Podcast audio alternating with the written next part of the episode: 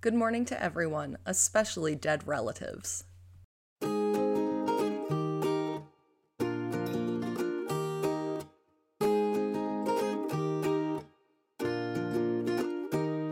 It sounds a little morbid, but it doesn't really feel like that to me.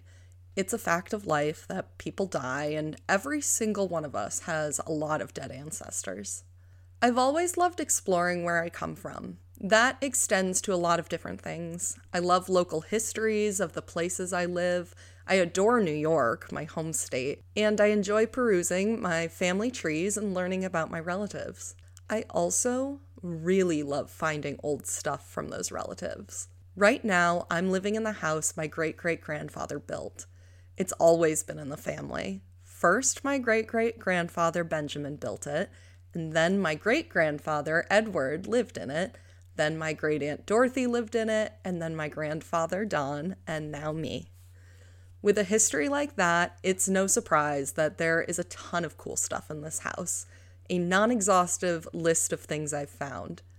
My Gramps' spelling book from 1942, a letter my Gaga wrote to her cousin when she was seven, numerous photos of people whose names I don't know but who I am related to, a photo album full of pictures of the house when it was new, complete with a horse and buggy on an unpaved road.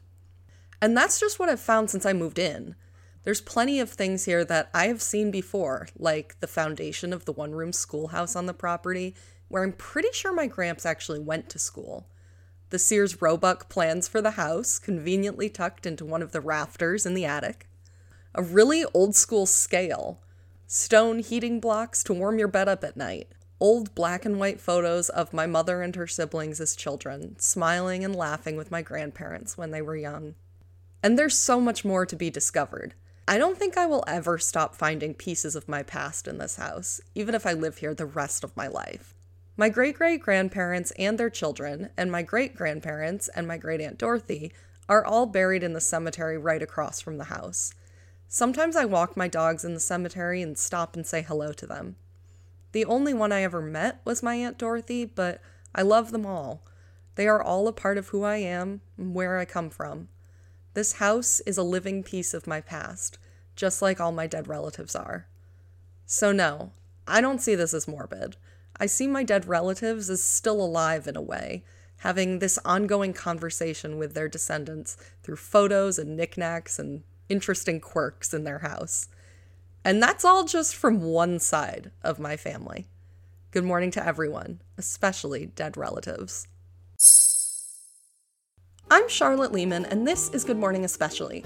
Every day, we're here to tell everyone good morning, especially to a certain someone. This podcast is a group project, so I want to hear who you're saying good morning to. You can email us at goodmorningespeciallypod at gmail.com.